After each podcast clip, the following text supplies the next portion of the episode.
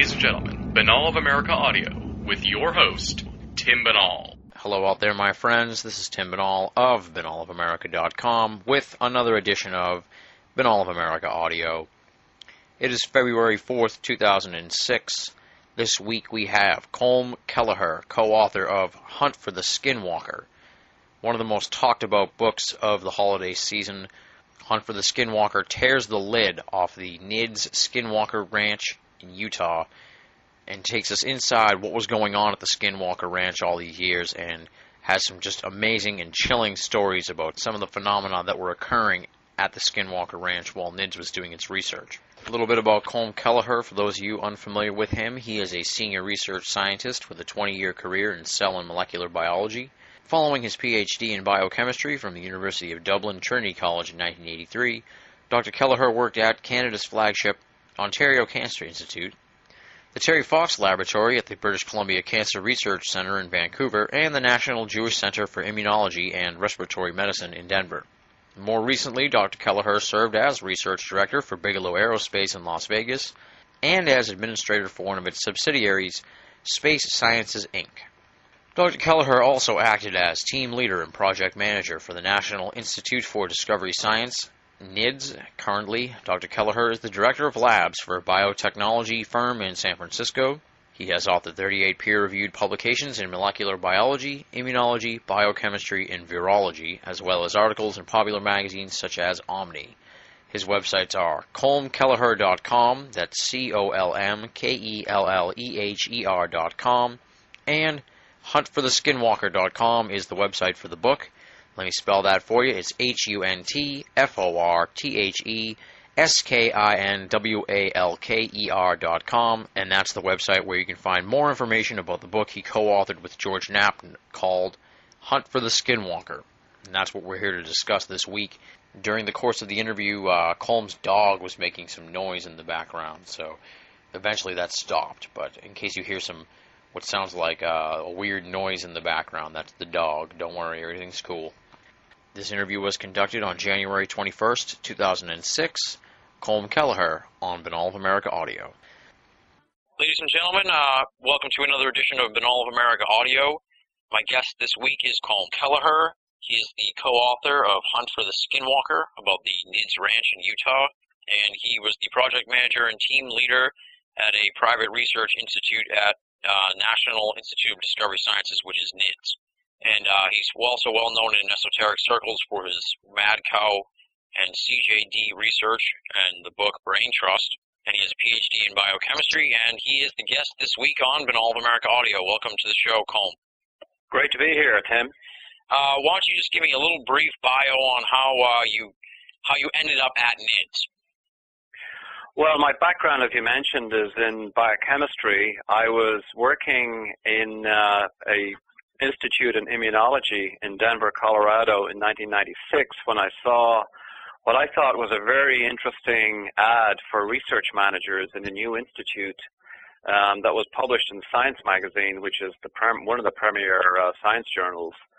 And the ad was specifically looking for people who were willing to research the origin and evolution of consciousness in the universe. Now, how often do you see an ad like that in science magazines? So obviously I was intrigued enough to uh, answer the ad. At the same time, as an immunologist, um, I've always been interested in the effects on the immune system of altered states and uh, different different stress levels on the immune system as well as uh, as physiology in general. So when uh, when I heard about this this uh, new organization called the National Institute for Discovery Science, um, obviously I applied and uh, I was successful. So I moved from Denver to Las Vegas in 1996 uh, to begin working as a research manager at the National Institute for Discovery Science and it is it, it was a very very unusual organization in that it was specifically formed in order to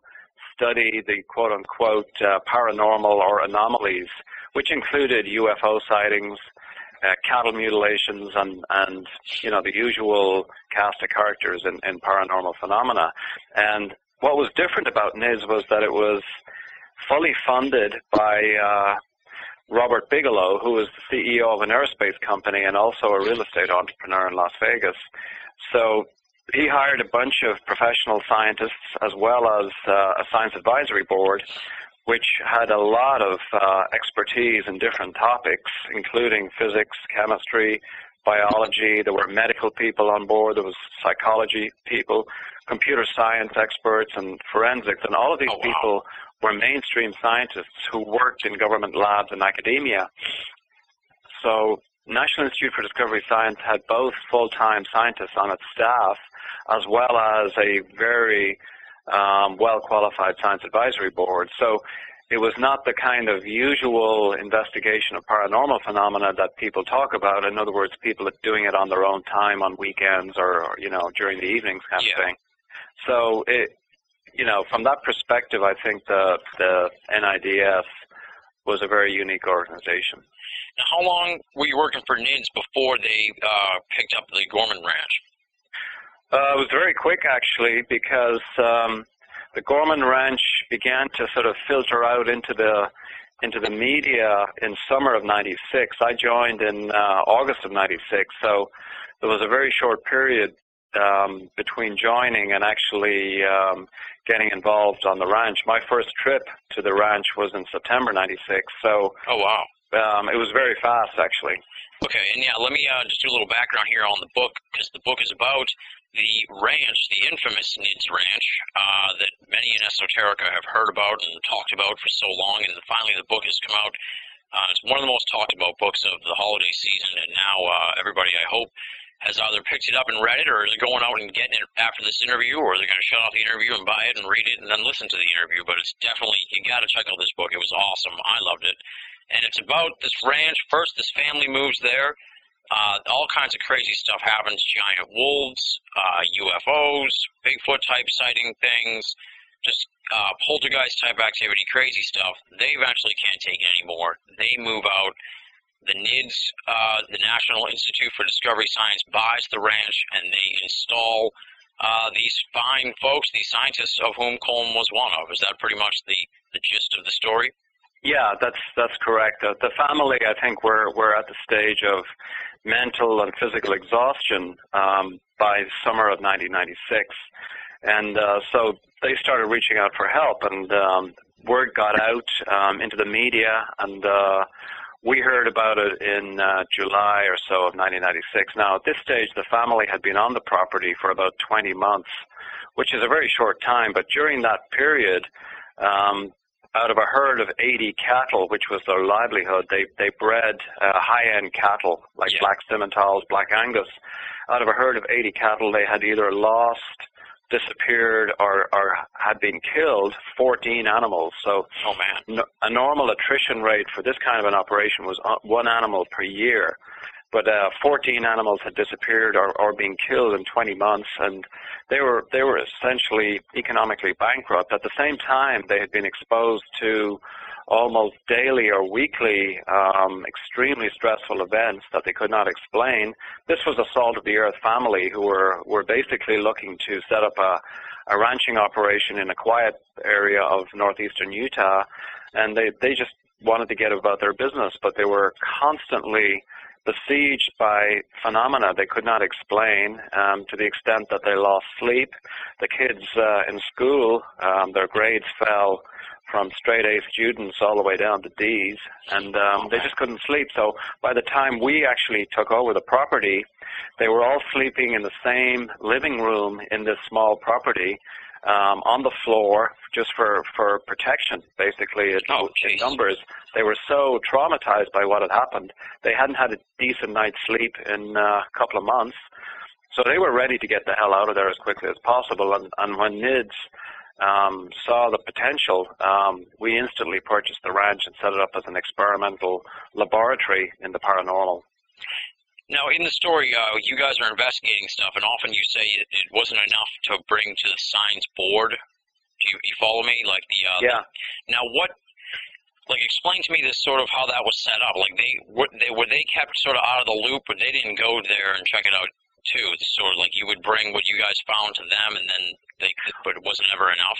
Well, the the, um, the science advisory board, uh, some of the members actually visited the property on a number of occasions, but the, there were 15 to 16 people on the board. They were all working in different parts of the country.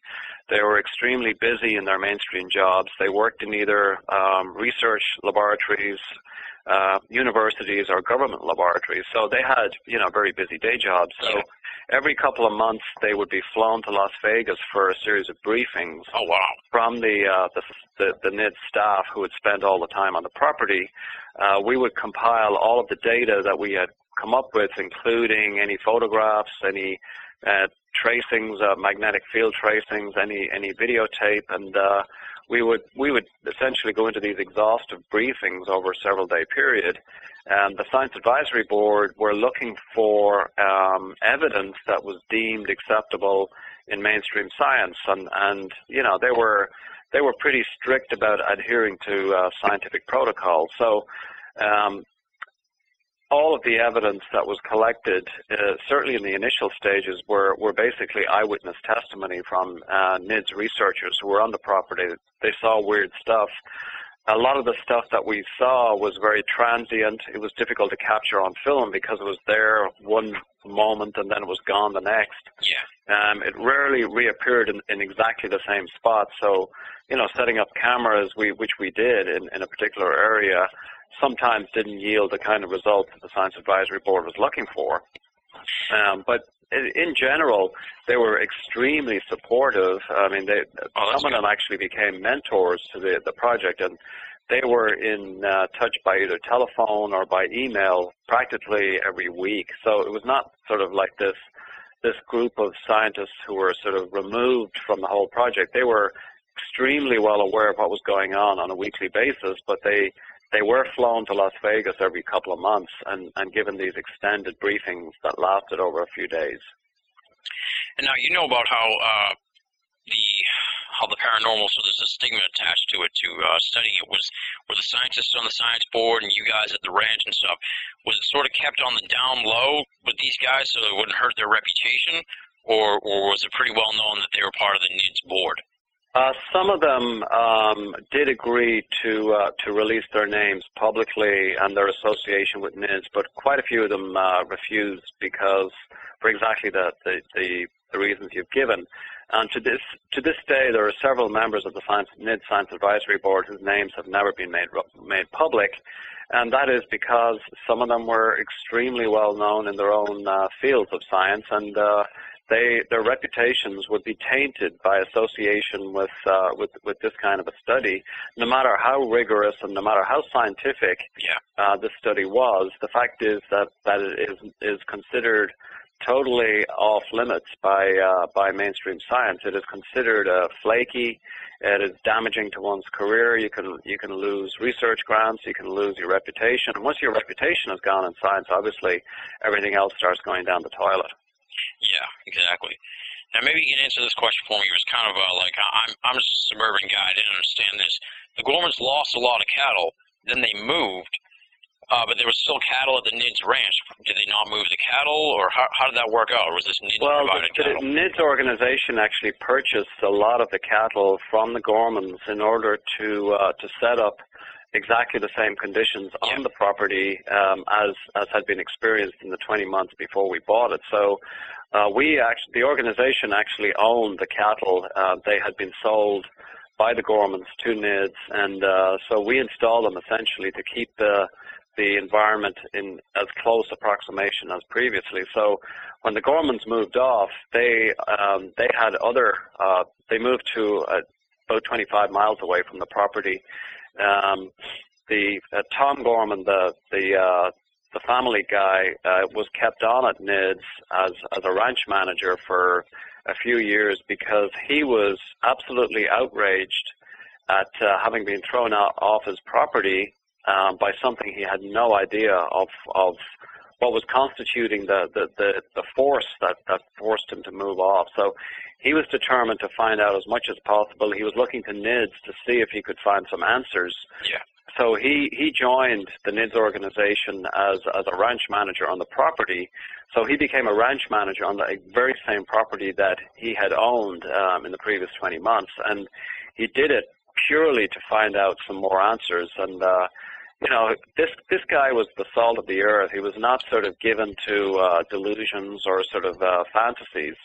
He was he was extremely interested in whatever had killed his cattle because you know it was a violation of his own privacy. It was a violation of his of his property rights, and he had no idea of who or what was doing this to him or had done it to him. So he stayed on. The rest of the family moved off uh, to about 25 miles distance. Then a few years later, they moved out of state, and they've been trying to put this whole episode behind them. They don't want to be talked about, or they don't want to be contacted. Yeah, yeah.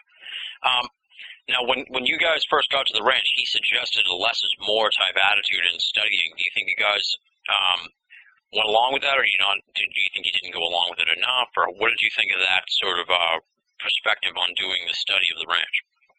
Well, we moved onto the property as quickly as possible. Um, we installed a command and control center on the property right beside where the, ra- the rancher had been living for the previous 20 months. We brought in a lot of equipment, including recording equipment, um, and we installed people uh, 724 on the property. Um, the Gormans, especially Tom Gorman, was was advising us to, and, and, and in hindsight, it, may have been wise to, to, to, take his advice, but we were intent on uh, tracking whatever this thing as, as, as quickly as possible. So his advice was um, take it softly, softly, set up a command and control center, you know, 10 miles away, be on the property as if you were hunting an extremely skittish wild animal was his the advice he gave us. Yeah. We decided in the interests of time and the interests of uh, of uh, getting data as quickly as possible to to move quicker than Tom Gorman was was advising. But you know, as, as it turned out, there was, there was still plenty of activity on the oh, property yeah. um, when we moved on. It was not like everything shut down, but there was a, a difference in flavor to the, the, the, the events that happened once we moved on and, uh, you know, the Gormans had moved out. Now, were you did you ever live like on the ranch? I know uh, you guys sometimes they would spend time there. Did you actually spend time there and live there? Or cause earlier in the book you referenced being flown from vegas to the ranch uh, when that first calf gets gets yeah well beginning in uh, in 1996 in in september of 1996 uh, we we would be on the ranch. We would live on the ranch for five seven days and then we would uh, we would come back to Vegas for a couple of days. Then we would go back to the ranch for five seven days. So uh, we were living most of the time on the ranch for the first year year and a half. Um, with the exception being uh, once the, the temperature plunged down below zero up in northeastern Utah, oh, yeah. uh, we came back to Vegas. Uh, we were in constant daily conversations with uh, Tom Gorman, and he would report anything unusual. We would make the decision to fly up there or, or not. Uh, we did have a private jet at our disposal, which is an unusual uh, facility for a research team. Um, and, you know, as you mentioned, in March of 1997, um, we were actually on the point of, of going up there anyway when we got the call that a, uh, a an 84-pound calf had been dismembered in broad daylight on the property. So we we got on the private jet. We moved up to uh, to Utah. We were standing over the animal within um, literally four to five hours of the phone call, and uh, the animal was lying on the grass with uh, with its both its its all four legs spread eagled on the grass. Um, all of the internal organs were gone. The the ribs had been cut open, and uh, everything was, was the the entire body cavity was empty. Um, there was not a drop of blood on the animal or underneath the animal, and um, this had all happened a few hours previously when uh, Tom Gorman and his wife were tagging these new, new, uh, newly born calves. Uh, they had just tagged this particular animal, moved down the property about 300 yards to tag another animal. When um, they noticed the dog that was with them uh, was began behaving kind of strangely, yeah. Um, so they went back uh, to investigate the source of, of the, the, the dog's discomfort, and they found this calf they had just tagged 45 minutes earlier. And remember, this is like 11 o'clock in the morning. This was a bright, sunny day. Everything looked peaceful, except for the fact that this calf that they had tagged previously had com- been completely dismembered um, in broad daylight with no sound. Um, these two people were only 300 yards away. Both had excellent hearing. Both had excellent eyesight. They didn't see or hear a thing. So um, we had a veterinarian as part of the research team um, who instantly started conducting a necropsy on the uh, on the dead calf. First thing he noticed was that the uh, the ear, which had carried this this new ear tag, had been sliced off to the skull, and um, his initial impressions was a sharp instrument had been used. But he took samples anyway. He sent those samples to three, two, three different independent uh, veterinary pathology labs who confirmed his initial observation that sharp instruments had been used on this ear. There was also one of the femur bones had been forcibly ripped out of the animal oh. and was lying on the grass about 10 feet away from the animal when we discovered it. We packaged this bone off, uh, sent it to one of the top forensic laboratories in the country, um, who came back then later saying that uh, two separate different sharp instruments had been used on this bone. One a heavy machete instrument and the other like a light, like tweezers, scissors yeah. kind of instrument. So there was there was strong evidence that this animal certainly had been killed in association with sharp instruments. Um, the cause of death was not immediately known, except the animal had been totally dismembered. Um, and the, the fact that there was not a single drop of blood on the on the animal or underneath the animal was really spooky to look at because this animal should have had between two and three liters of blood. Oh yeah. If you slash an animal's throat, you know there's blood everywhere. You know when you when you're killing them, and to have this done completely silently in the presence of a couple of of very alert people 300 yards away is even more spooky. So uh, we got the services of a of a professional tracker um, on the spot to start looking for tracks. He spent the next several days quartering the property um, within a quarter to half a mile radius of this dead animal and found pretty well no tracks, no evidence whatsoever. And this guy made, makes a living from tracking, so it's yeah. not like this was the first time he was doing this, and there was no tracks whatsoever. So whatever happened in terms of this 84 pound calf um, was a pretty unique method of killing. It, it showed signs of tremendous force. In other words, it does take a lot of force to rip the femur away from the ball and socket joint, tear all the ligaments from the femur of even a, a newborn calf, and uh, lay it on the grass. And the way the animal had been laid on the grass also was very unusual. That it was obviously placed there um, carefully placed there. It was not thrown there in a heap of, uh, of bones and flesh. It was carefully placed there with all four legs spreading to you know different points of the compass. It was it was obviously very carefully done, whatever that operation or whoever did, did that operation. So the forensic analysis definitely tied it to sharp uh, sharp instruments. So there was this was not a predator attack. It was it was a very skillful operation carried out by people who were uh, fairly well acquainted with surgery.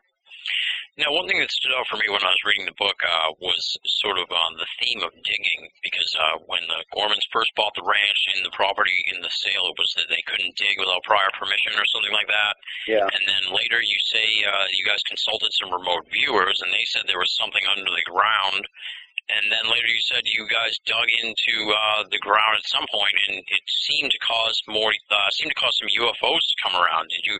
How extensive did you guys investigate that aspect of the ranch?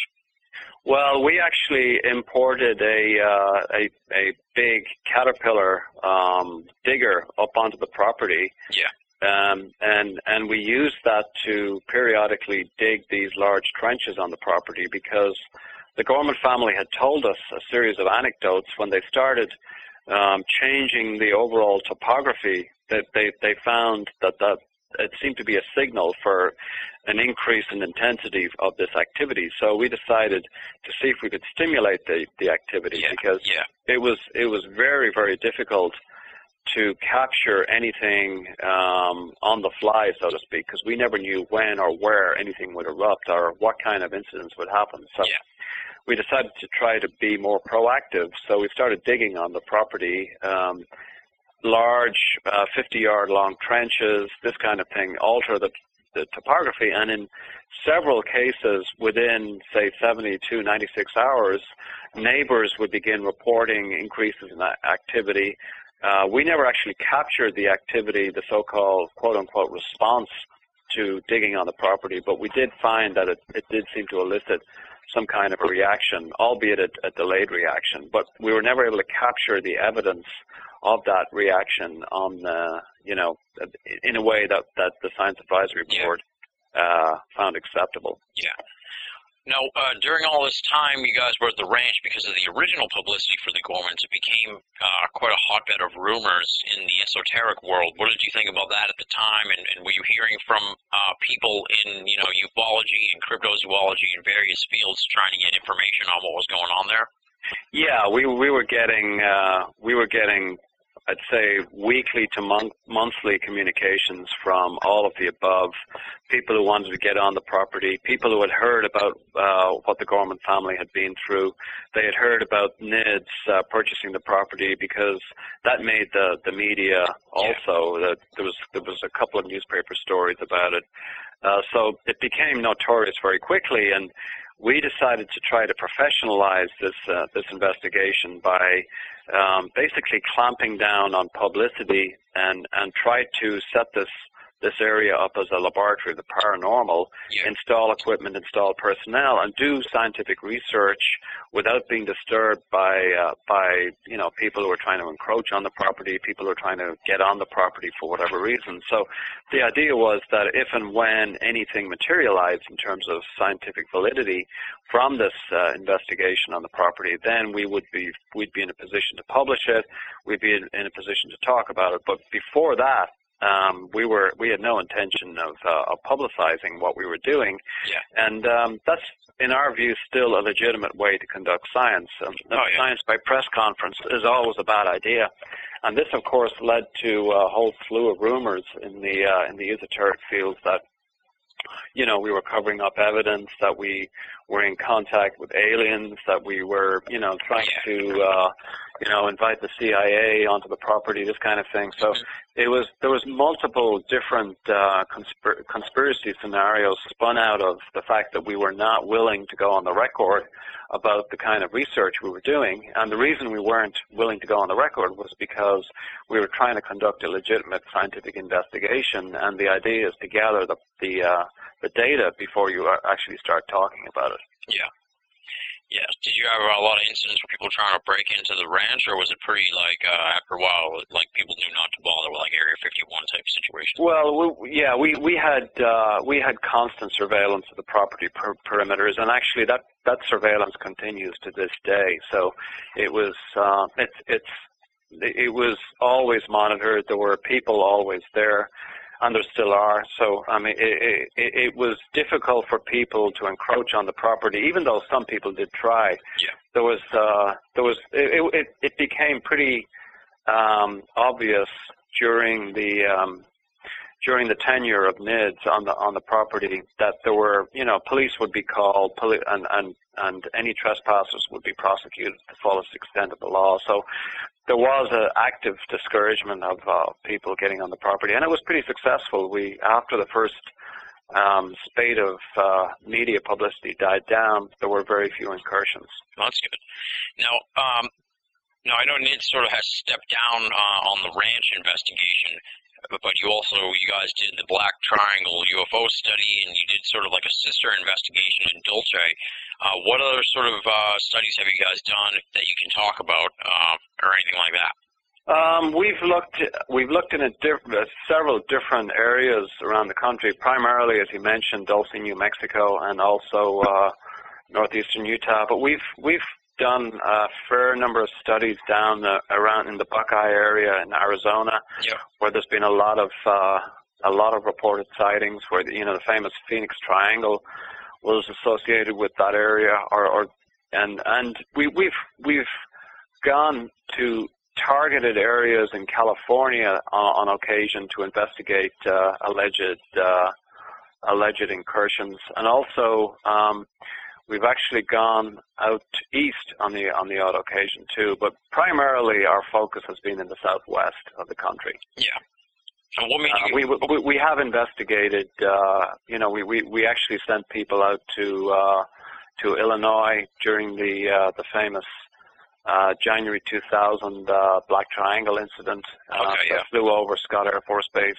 So NIDS NIDS was pretty active around the country in investigating targeted sightings that were considered, um, you know, considered worthy of investigation. But in general, the, the vast majority of the time, especially during the years 1996 through 2000, were spent either in uh, northern New Mexico or in northern northeastern Utah.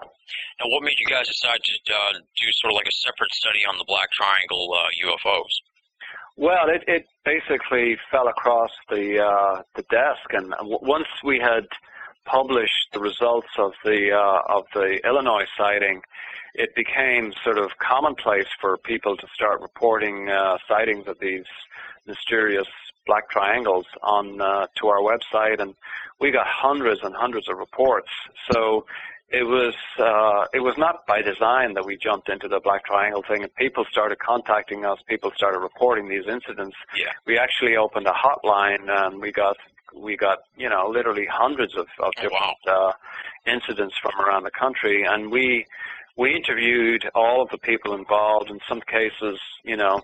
Um, 17 to 20 eyewitnesses. For example, there was another famous one in Carteret, New Jersey, in uh, 2001 that we investigated. We we uh, interviewed about 20 separate eyewitnesses, and we triangulated the uh, you know the, uh, the the sighting.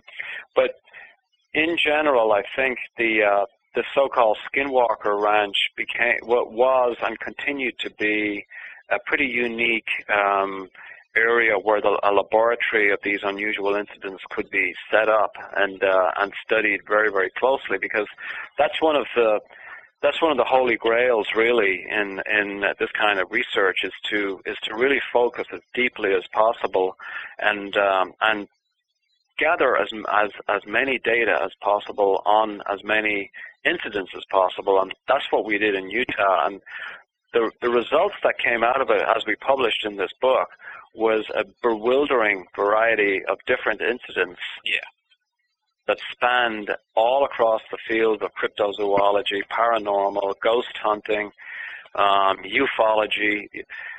All of these phenomena have been divided neatly into, into different categories, and uh, what was really astounding about the uh, the Utah the Utah experience was that these boundaries seemed to be totally irrelevant to what what was unfolding on the property in Utah. It it it was one moment it was cryptozoology, the next mo- moment it was these weird flying objects, including these uh, large black triangles. The next moment it would be silver discs or Mexican hat-shaped UFOs, and next minute would be cattle mutilation. So it seemed to be a grand central station where multiple um, incidents erupted, and uh, as as we mentioned in the book, there's been a tr- traditional sort of separation between these disciplines. Yes, Cryptozoologists yes. don't usually study uh, UFOs, and nuts and bolts Uf- ufologists don't usually study Bigfoot. And uh, you know, ghost hunters tend to keep their distance, and uh, people who into who who are into discarnate voices and hauntings and poltergeist activity tend to view the whole UFO subject with disdain. And so there's there's these multiple camps in, in, in these esoteric areas that are completely separate. But the Utah ranch, this the so-called Skinwalker Ranch, had the effect of uniting all of these, and we were in a position of having either to throw out the data or else include all of the data. And we, we were determined to keep an open mind on this whole uh, project and, and to recount, to, uh, to document all of these incidents as closely as possible and not throw anything out because they didn't fit into a particular pigeonhole.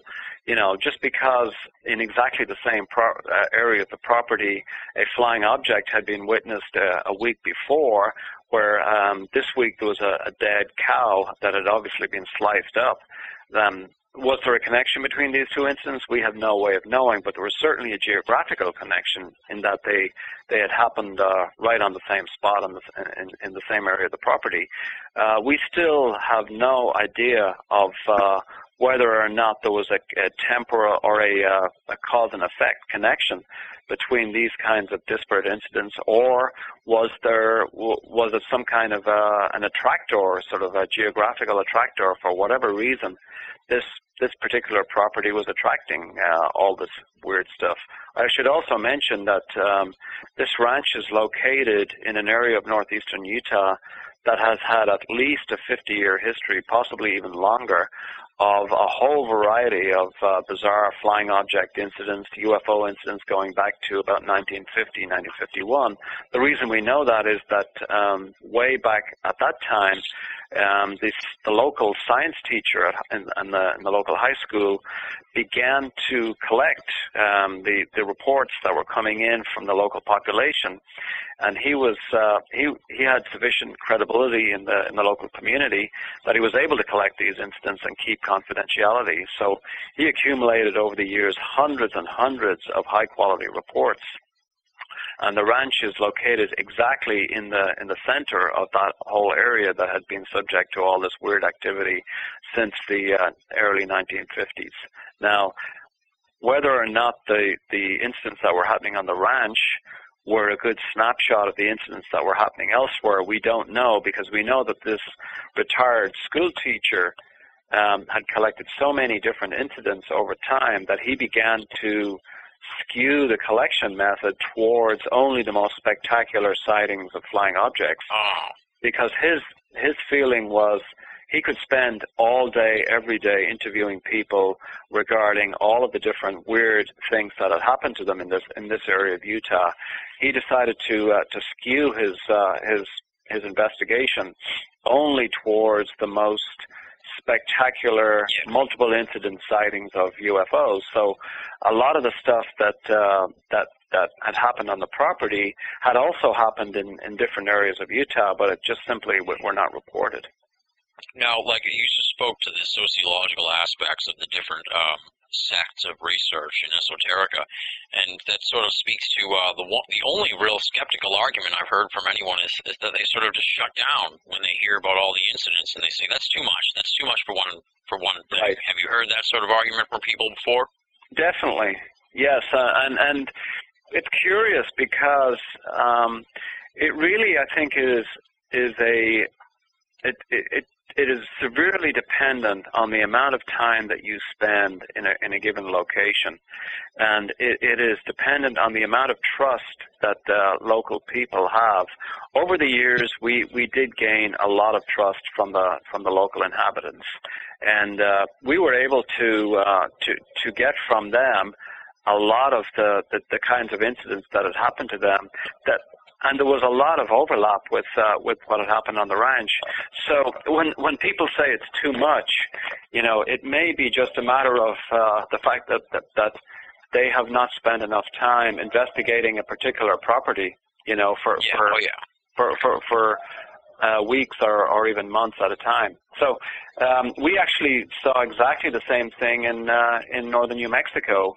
We arrived, we began investigating. The first thing we heard was was a bunch of strange UFO incidents. But the digger, the, the deeper we began to dig, the more and more incidents that began to emerge, and and you know people were were sort of less willing to come up front with a lot of strange incidents than they were sort of to recount um, sort of the usual UFOs flying over.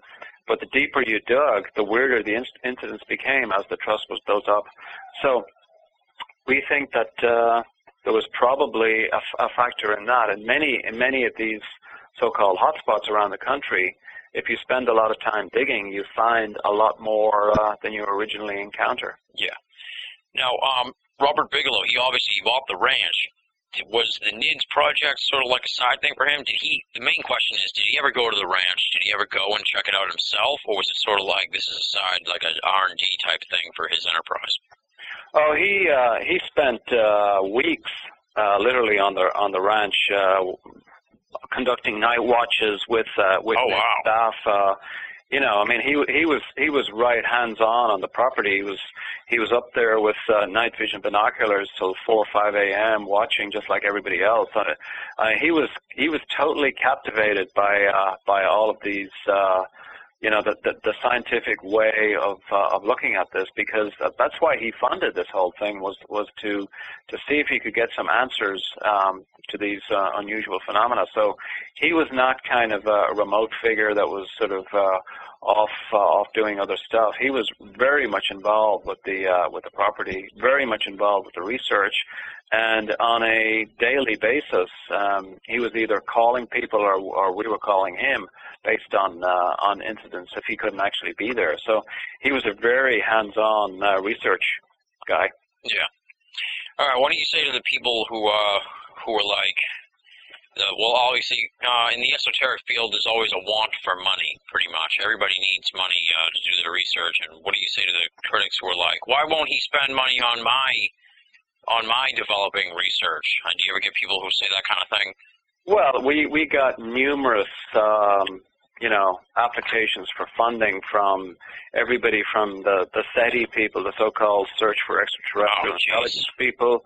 Uh, we we got uh, we got almost weekly um, requests for, for various funding of various projects, and um, what we what we did in response to some of these requests was uh, we actually did um, investigate some of these, but on on NIDS terms. In other words, Robert Bigelow did did fund some of these research projects, um, but NIDS had to be involved in the research because we weren't just going to throw money at yeah. this uh, at these kinds of idle sort of uh, uh, requests for money without making absolutely sure that there was a good business case to be made uh, in terms of return on investment. Uh, that may sound sort of uh, harshly businesslike, but NIDS was was run completely professionally as a business organization you know, individual yeah. time was accounted for, individual effort was accounted for. So there was none of this kind of uh, let's throw ten thousand dollars at this person who, who who wants to, you know, who wants to uh, set up some kind of a monitoring station somewhere. Um, if we were going to be involved, certainly financially, um, we were going to be involved physically too. Yeah. Now, uh, like as you allude to in the book, the the activity at the ranch sort of tapered down. Is that what factored in you guys' decision to release the book now? Because, uh, like you said before, you weren't really interested in publicity, and now obviously with this book, you're going to have to pay extra for security up there. Well, the main driver for for uh, actually publicizing this was George Knapp, who co-wrote the book. Yeah. Um, because in, in 2002, he's had a long, long-standing relationship with Robert Bigelow that even precedes the formation of NIDS, and um, so he. What he wanted to do was to go on the record, if possible, with uh, with some of the incidents on the property, and um, in 2002, and we agreed to it because we thought it would be a good way of finding out from the feedback to this publicity um, the, the numbers of, of other hotspots around the country. Oh, yeah. Indeed, around the world. So we did it with our eyes open, knowing that there would be an increase in publicity, which is exactly what happened. So we got a lot of feedback. Uh, George Knapp wrote two articles in the local Las Vegas newspaper that, you know, they were called uh, Path of the Skinwalker, and they they really went around the world, literally went around the world. Our website was getting, you know, thousands and thousands of hits from all around the world. Um, so subsequent to that, um, George was the the the, uh, the main driver in uh, in in saying, and and Robert Bigelow did agree to this that uh, some of the events could be described in, in book form. And uh, this is really a sort of a personal narrative of uh, of my time and uh, George's investigative time on the uh, on on this property um, over the, uh, the, the span of the research project. Now, NIDS does still exist. It uh, it it is on ice, but um, if there if there is any major resurgence in the kinds of activity that we were exposed to in 1996 and 1997, 98, then uh, you know new people would be hired and uh, and and the whole thing would be revived. But um, the property still exists. It is still um, still ongoing activity at a, at a much lower level, but you know, and it is still under surveillance. So um, the, the same thing um, applies to people who are thinking of encroaching on the property as it did back in 1996, 1997. They are not welcome. you heard that, people. Don't show up there. Um, you said yeah, the point of the book was to get feedback. Um, so far, obviously, the book's only been out for like two months, maybe three months now. What what would you say about the feedback you've gotten so far? How how's it shaped up? Well, the feedback has been enormous. Actually, the um, the it, it's it's been uh, on on all sorts of email lists. It's uh, it's it's been uh, sold out on Amazon.com a couple of times. It's been nice. It's it's actually in a second printing now oh, wow. um, already, and it only came out on December sixth, which is. Uh, oh. So a lot of copies are are uh, people are are really interested in finding out what exactly happened on this property. So, yeah, it's it's doing really well, and we've we've got a lot of uh, we've we've got a lot of interested interesting feedback from uh, from different folks. Now, you know, there's a lot of, of people who are talking about similar incidents that have happened, and it's becoming really obvious that the ranch may not be as as unique as uh, as people have talked about. Yeah.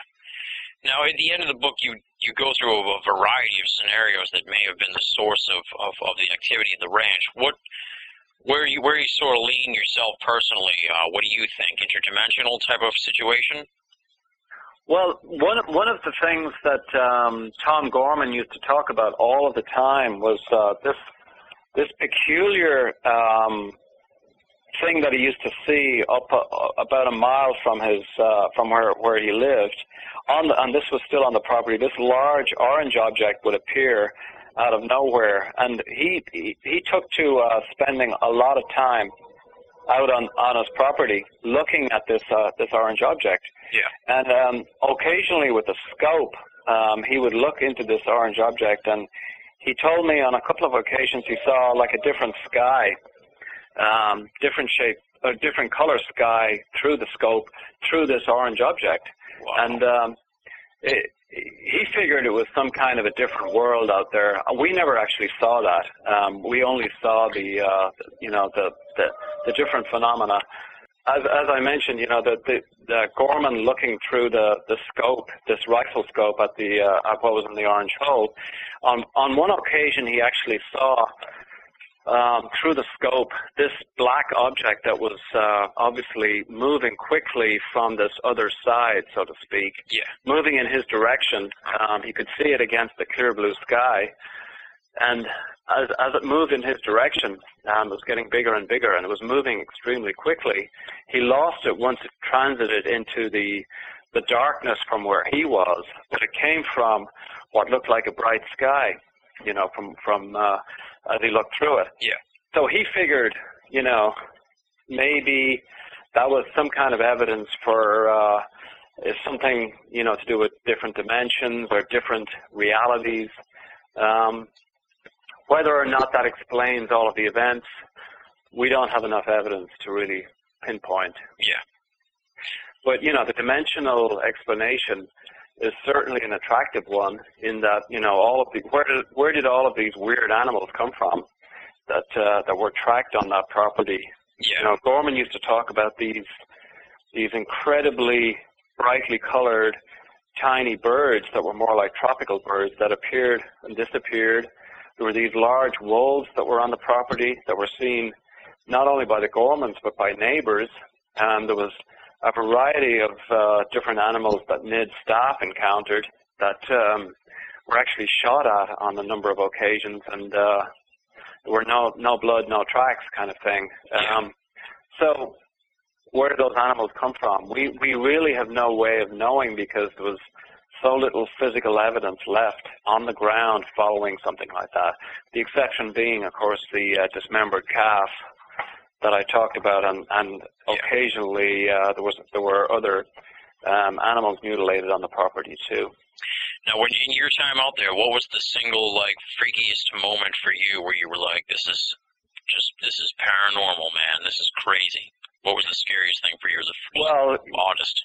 I think in June 1997, when um, myself and this physicist were standing out on the property, we were right out in the middle of this small pasture where previously, um, the, the previous week, a really spectacular series of infrared images had been photographed um, on this on, on in this small pasture, and so we were staking the place out to see if we could recapture some of those. Uh, if, if anything was going to happen, Yeah. we would capture on uh, on infrared film. So um, this was about midnight. It was June. It was completely quiet. This place is so isolated. You know, it's it's the only thing you can see is the is the is the night sky. Really, everything else is just black around the place. So um, about probably about 70 to 100 feet to uh, our left, um, suddenly out of nowhere, the, the the whole place lit up. This basketball-sized object that was bluish white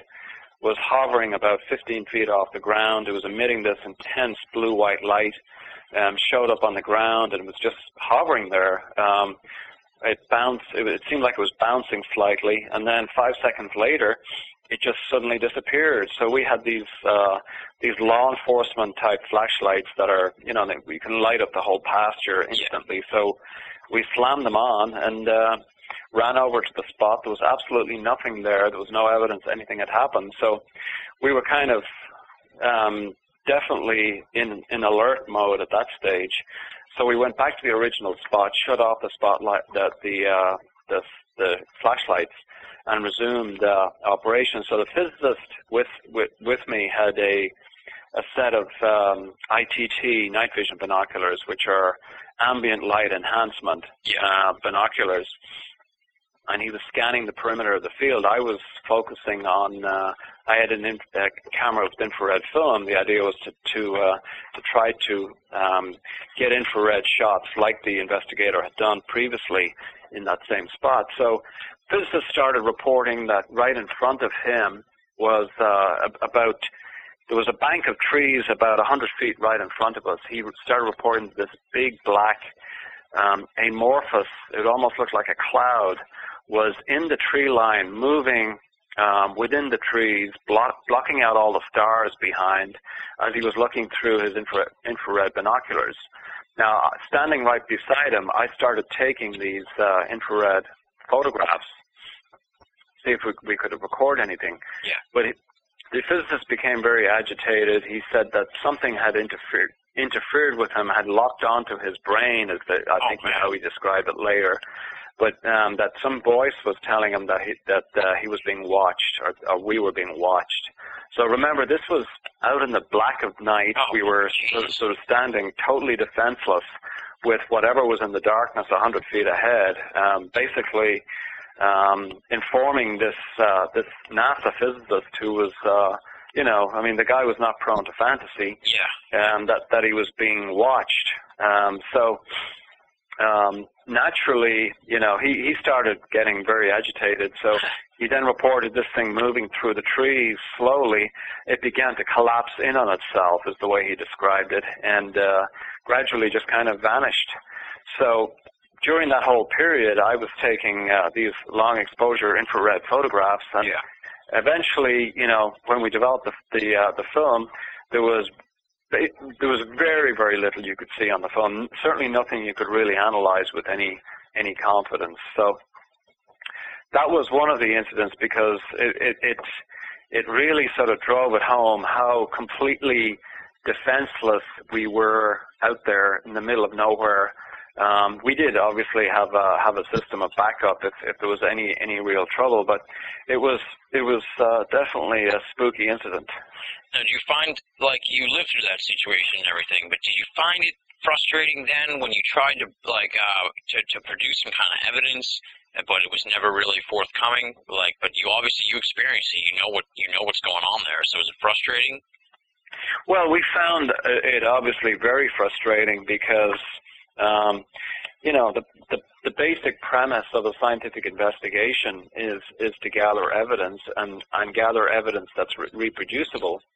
Um, so when you when you're in a situation where none of the variables are controlled, when you have no way of uh, of being at the right place at the right time, you've you've no way of controlling any part of the experiment. You're basically at the, at the mercy of something that is out there. You you've no idea what it is. So that that part of the of the whole investigative process became very frustrating because we were as the book title says, Hunt for the Skinwalker, we were hunting Yeah. something. We didn't know what it was. We, we knew that it had terrorized this family for 20 months. We knew that all of these incidents were happening on our watch. You know, we were we were Yeah. constantly chasing something that was ephemeral. It was transient. It was it was, you know, that we could not get our our teeth into it. It all always seemed to be one step ahead of us, and it it it displayed some parts of this whole uh, trickster mentality or trickster, um, you know, uh, category that Yeah. that a lot of the Native Americans talk about, and in, in that it is totally unexpected. It is it is never never predictable, and uh, it's it's almost we got the feeling at times that it was almost toying with us Yeah. and that may have been our sort of uh, our way of interpreting what was happening. But there did seem to be this whole trickster phenomenon um, that was was going on. So yeah, from a scientific perspective, it was a very very frustrating cat and mouse game because. You know, we had the psychology of uh, we're going after this thing, we're going to capture whatever we can um, on film, we're going to write it up, we're going to document it, and hopefully we're going to uh, publish a paper on it. Yeah. So, I mean, that was our perspective, and this, uh, whatever this was on the property, was not cooperating in any way. Um, now, I'm always interested in what the perspective of the people who are featured in a book, like after it comes out, did, the, did Tom Gorman or his wife or his kids or anything, did they read the book? Have you heard from them post uh, publication of Hunt for the Skinwalker? Uh, not so far, but I, I, we did make a, a promise to the family to protect the family as much as humanly possible from any publicity. So we changed their names. Yeah. We uh, we we altered certain parts of uh, of of their background and that kind of thing to make sure that um, people would not start to try try to track them. Even though you know there was um, there, there was a publicity about them in 1996, and people who were who were diligent enough will probably be able to uh, track back at their original names, etc. But our our promise to the family was, look, we uh, we are not in any way interested in uh, in disturbing uh, disturbing your peace of mind. So the idea is not to uh, not to contact the the family and and to let them live their lives. They want to put this whole whole thing behind them. They were they were terrorized and they were traumatized by something they they don't understand. But you know they've been living a life in another state for Yeah. many many years. They've had no no recurrence of these incidents and, and they want to just get on with their lives because not only were they terrorized on their property, but the local community uh, where they were living in northeastern Utah um, didn't take particularly kindly to this uh, this sudden upsurge in in bizarre wild stories that Yeah. was, was was centered in their small community. They're a very private uh, community in northeastern Utah, um, very religious, and, and you know they're not they're not really too keen on a lot of media attention. Yeah. Um, and uh, what, final question, really, uh, what's next for you and, and then NIDS in general? Well, I think NIDS is, is going to be uh, reactivated when and if um, there, it's deemed that there's enough activity to really, uh, really get get the, the research, serious research into. Um, from my perspective, um, I'm now currently empo- employed in the biotechnology industry. My background is in molecular biology and uh, in uh, in biochemistry, so I'm back doing what I was doing before this uh, this project came up way back in 1996. So Oh, wow. um, I, I, you know, I'm obviously extremely interested in uh, in in looking at all of these esoteric subjects, but I'm not particularly interested in spending the rest of my life full time um, exploring these topics because our experience uh, at, at, at the uh, the Skinwalker Ranch was that um, the more you chase something like this, the more opaque it becomes. So um, these kinds of topics, from my perspective, you can spend a whole lifetime and and really get nowhere. yeah. Yeah, so it's just better to not watch the pot uh, and then it'll boil, sort of thing. Exactly. Exactly. Um, and the book is available, uh, like you said, via Amazon.com. Is it in the bookstores too? Barnes and Noble, Borders. Type it's uh, it's it's in Borders, Barnes and Noble. It's, it's in bookstores nationwide. awesome. Um, in in many cases, as I mentioned, it's been sold out. So if it's not there when you go there, you know you can certainly order it. Yeah. Amazon.com. There's also our website, huntfortheskinwalker.com, which is, you know, uh, it's got some added information Yeah. there, and also uh, some some of the uh, photographs, that kind of thing from the from the property. So. Um, it's it's uh, it's an interesting read. Yeah, I highly recommend it. It was uh, it was a really good book. I enjoyed it a lot. I, I whipped right through it like in uh, three or four days, and uh, it's just chilling at times. It's frightening. It's it's exciting. It's like you said, it's a hunt, and, and you're sort of in on the hunt. And uh, I really enjoyed it a lot. I highly recommend it. I have a feeling many of the listeners have already read the book because everybody was talking about it the last since December when it came out, and hopefully those who are sitting on their duff will have uh, gone out and picked it up and check it out. Um, and do you have an, an additional website uh, that you want me to mention? Um, I do have the website on the uh, on the Mad Cow um, Yeah. Brain Trust book, which is uh, www.colmkelleher.com. C O L M K E L L E H E R. And uh, you going to do any more Mad Cow stuff in the future, you think? Yeah, I, am I'm very interested in this uh, in this whole subject, and I think uh, as time goes on, and this whole link between chronic wasting disease and uh, and uh, humans eating uh, potentially contaminated venison is an additional layer of complexity onto the um, onto the mad cow situation that already is here in North America. So I'll be keeping a close eye on that too. Awesome. Maybe in the future I can have you back and we'll talk about that. Thank you very much, Colm Kelleher, for appearing on Binnall America Audio. It was a great interview, and I appreciated uh, you giving me the time to talk about the book. The book is Hunt for the Skinwalker. As he said, it's available nationwide. Pick it up, read it. You're going to love it. Colm Kelleher, thank you very much. You're very welcome. Glad to be here. That does it for this week's edition of Binnall of America Audio. I want to thank Colm Kelleher for stopping by and being on the show. You can find out more information on Colm Kelleher at www.colmkelleher.com. That's C O L M K E L L E H E R.com. And you can find more information about the book at www.huntfortheskinwalker.com. And that's H U N